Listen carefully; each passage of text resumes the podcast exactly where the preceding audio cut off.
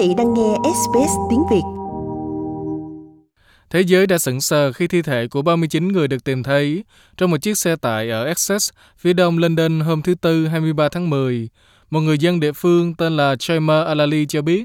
These people are human beings at the end of the day. You know, they're fleeing from war, from persecution. Bạn biết đó, dù gì đi nữa thì họ vẫn là con người.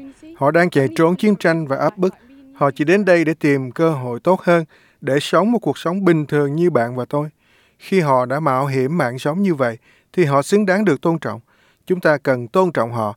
Đó là lý do vì sao tôi đến đây và đặt hoa tưởng niệm cho họ hôm nay. Các nạn nhân bao gồm 31 người đàn ông và 8 người phụ nữ, được cho là mang quốc tịch Trung Quốc. Tài xế của chiếc xe này đã bị bắt giữ vì nghi ngờ can tội giết người.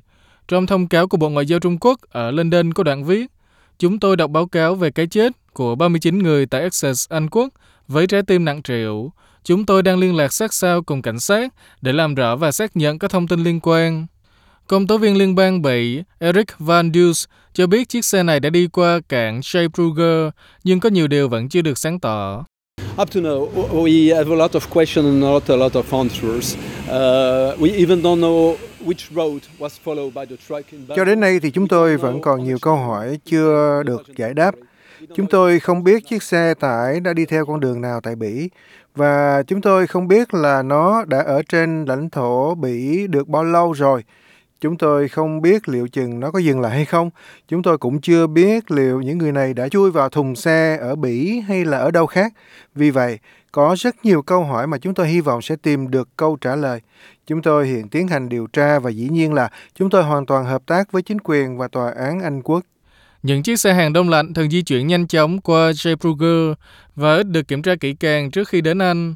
Tối hôm 23 tháng 10, cảnh sát còn khám xét thêm hai căn nhà tại hạt Amar. Theo thông tin ban đầu, chiếc xe tải được đăng ký ở Varna, Bulgaria vào năm 2017 dưới tên một công ty Ireland, nhưng kể từ đó chưa bao giờ quay trở lại Bulgaria. Truyền thông Anh nghi ngờ vụ việc có bàn tay của các băng nhóm buôn người Ireland. Thủ tướng Bulgaria là ông Boyko Borisov phủ nhận khả năng chiếc xe tải xuất phát từ nước này. Камион е регистриран 2017 година в България. Ирландска гражданка го регистрира. This truck has been registered in Bulgaria in 2017. Chiếc xe tải này được đăng ký tại Bulgaria vào năm 2017. Nó đã rời Bulgaria hơn 2 năm trước và chưa bao giờ quay trở lại kể từ đó. Do vậy, việc những người này được đưa đi từ Bulgaria là không thể xảy ra. dù có hay không thì manh mối đến từ Anh và Ireland, bởi vì xe tải và các thi thể được phát hiện tại đó. Cảnh sát Anh đã bắt giữ những nghi phạm buôn người gây ra tất cả những chuyện này. Tôi nhấn mạnh rằng chiếc xe tải đã không xuất phát từ Bulgaria. Giáo sư Nando Siguna cho biết thảm kịch này là hậu quả của việc kiểm soát biên giới chặt chẽ hơn.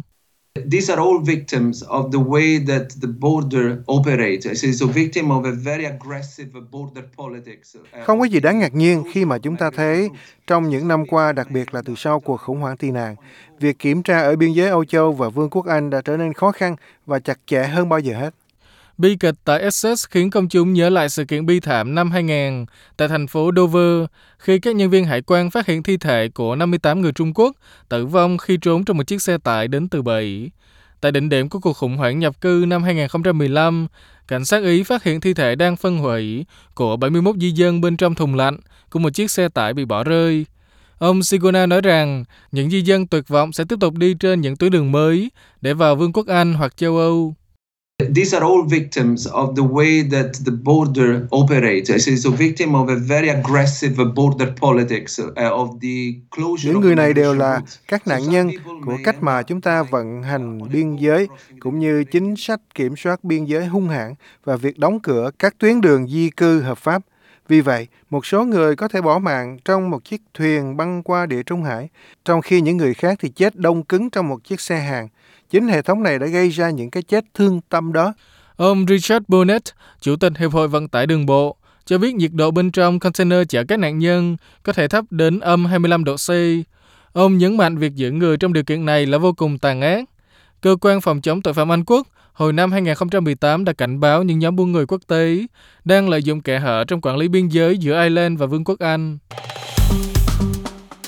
Like, share, comment Hãy đồng hành cùng SBS tiếng Việt trên Facebook.